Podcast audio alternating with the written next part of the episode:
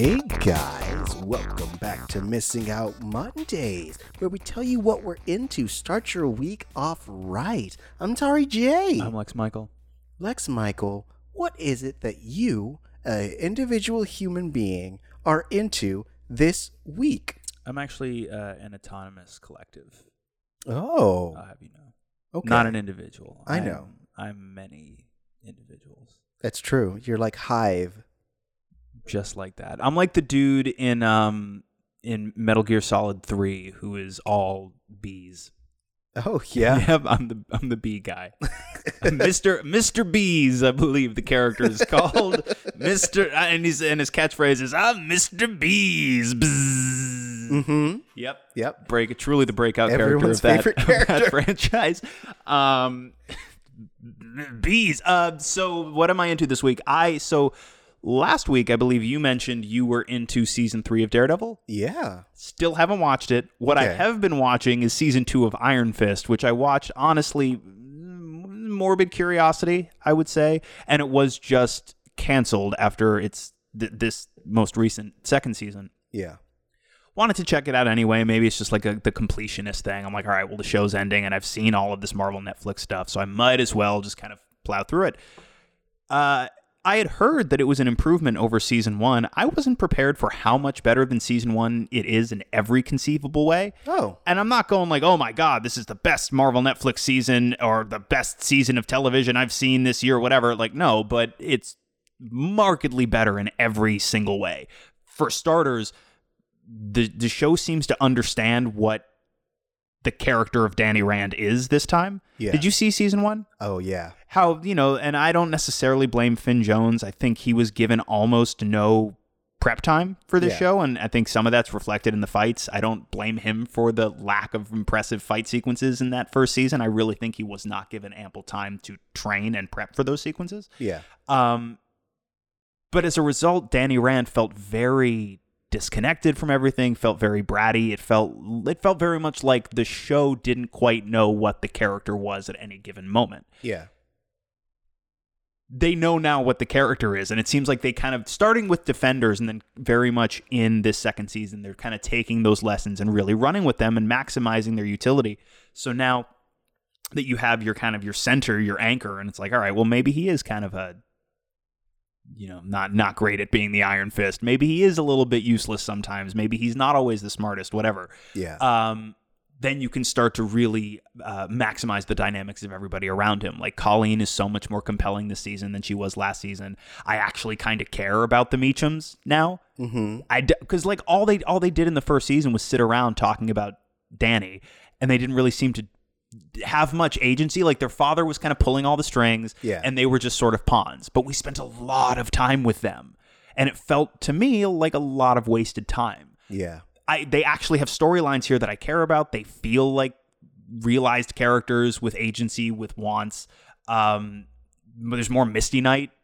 This, I mean, yeah, like Misty's great, and her and Colleen together doing the Daughters of the Dragon thing is great. Um, it's it's good enough that I've got. I'm on episode eight now, so including the one I'm on, I've got three left. Uh, Okay. It's better enough that I'm a little bummed it got canceled. Hmm. I'm actually I actually am. Like I'll actually I will I will plant my flag there. I I kind of would have liked to see it get one more season. In a world where it wasn't pretty clear Disney was just waiting for these things to all lapse so they can put everything onto their own streaming service that's coming. Yeah.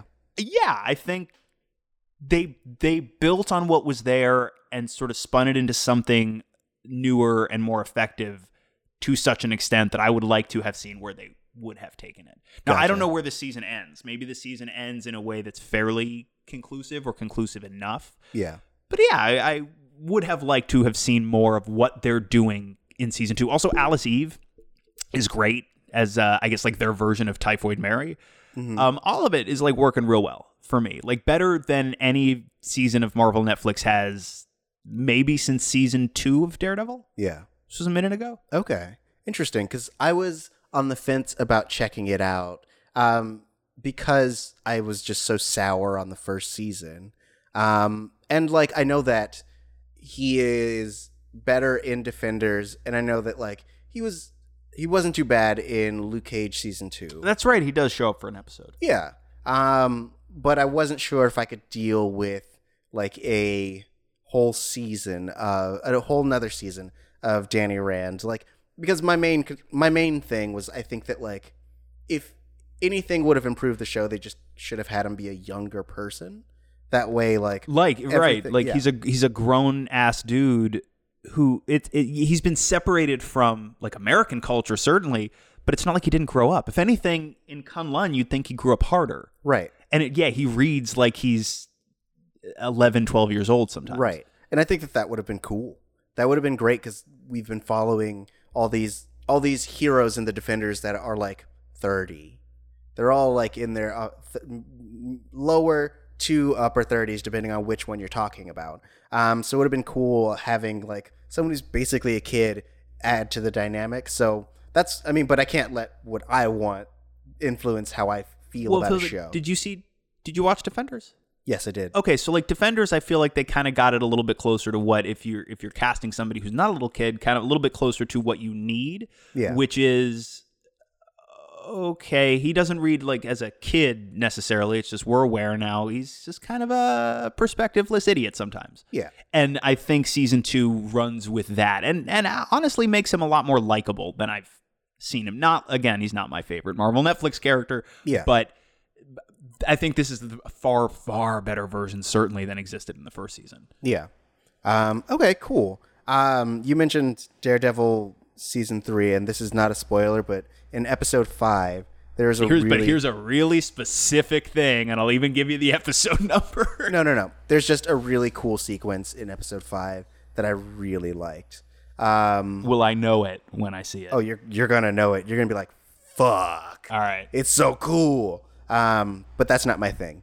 Um, I just had to mention it because it's so cool, and I'm almost, I'm, I'm, I'm it's, it's so cool. Um, but uh, the thing I'm into this week is there's a podcast called Writing Excuses, uh, and it is usually about three or four people, um, and they all are writers. Either they write books or they write uh, graphic novels, and they essentially like pick a topic each week and they will talk about their different approaches to that specific thing. So like sometimes it'll be how they approach villains, sometimes it'll be how they approach flaws like in terms of their heroes or their their villains or or just in terms of like their world building. Sometimes they'll talk about um what makes like an interesting story or like how much world building is too much world building like they'll just basically pick a general topic and talk about how they as individuals approach it. And i think it's really cool to kind of get that perspective especially from uh, an assortment of people writing in different mediums.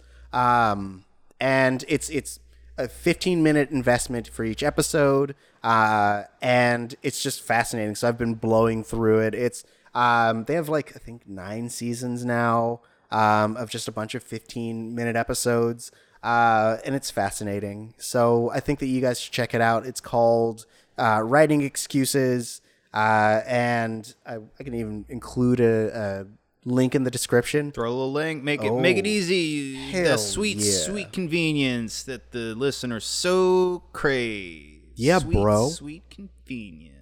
So subscribe to that shit. Especially like if you yourself are a writer, it's it's it's can sometimes be uh daunting to know how to approach something, especially if it's outside of your wheelhouse. So like getting these other perspectives on like, oh, well like if it's something that I'm writing, like let's say it's like a an action sequence, then like sometimes getting getting kind of a a uh, an outside perspective of how to even just start that process i feel like is really like invaluable Yeah. like it's just so cool um with because like especially if you're if you don't have a lot of writer friends and like where are you going to get that information like you could you could scour a bunch of different blogs or you can scour a bunch of different things or you can go on forums but it's nothing like having a group of writers sit together and share their knowledge with you or, or the world so it's dope Cool. yeah. Um, guys, what are you into this week? uh, let us know on our Twitter, which is Missing Outcast. That's M I S S I N G O U T C A S T. Or you could also call the Missing Out hotline, which is 978 Miss Out. That number again is 978 Miss Out. Um, and leave your name, leave what you're into. Leave us if you have thoughts about things that we've talked about before. You can also leave that there as well, and we will include it on this Missing Out Mondays segment.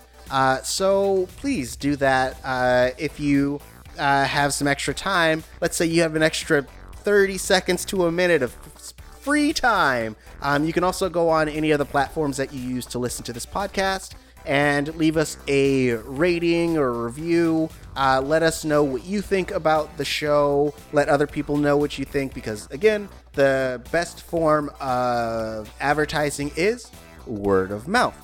Uh, so if you could do that, that would mean the world to us. It'll help us get higher in the ratings, help people discover us on like iTunes and Google Play Store and all those places, and help us keep growing as a podcast, which we love to do. We love, mostly- we love growing. We do. We're going to grow and assimilate everything in our path till there's nothing but missing out. Oh yeah. Nothing but missing out. Cast. Mm-hmm. M I S S I N G O U T C A S T. We will be missing out on nothing as everything will be inside of us. That's that's the end game. Yeah. Yep. Um, uh, and speaking of missing out, uh, make sure to hit us up tomorrow where we will be talking about the Manhattan Projects, a graphic novel from Image Comics, uh, from writer Jonathan Hickman, artist Nick uh, Pitarra. Um, I hope I pronounced that right, but uh, it's going to be a fun discussion. Make sure to check us out. And if you have a chance, uh, get a copy in advance and t- uh, take take a take a read. It's on Comixology and Amazon. That's it. That was the end of that statement. Lex Michael, Hi. hi. Um, tell the good people goodbye. Goodbye. Uh, I'm. I'm. Did we do social media No, handles do it already? now. I like. It's been a. It's been a journey. It's been quite a journey to arrive at this moment. Uh, yeah. I'm. I'm all over social media. All over. That's not. I'm on Twitter and Instagram. I say I'm all over social media, but I'm really only ever those two places. I mean, those are the ones that count. I'm on. Uh, I'm on those at the Lex Michael. awesome. And you can find me at Tauri Jay. That's T A U R I J A Y. And again, you can hit us up anytime at Missing Outcast. That's M I S S I N G O U T C A S T. And we will see you tomorrow, guys. Hopefully, uh, in good spirits. I don't know why we wouldn't be, but that's the hope. I don't know, man. It's, it's tough out there. It's true. It's hard out there for a pill. Bye. Hustle and flow. Three Six Mafia's Academy Award.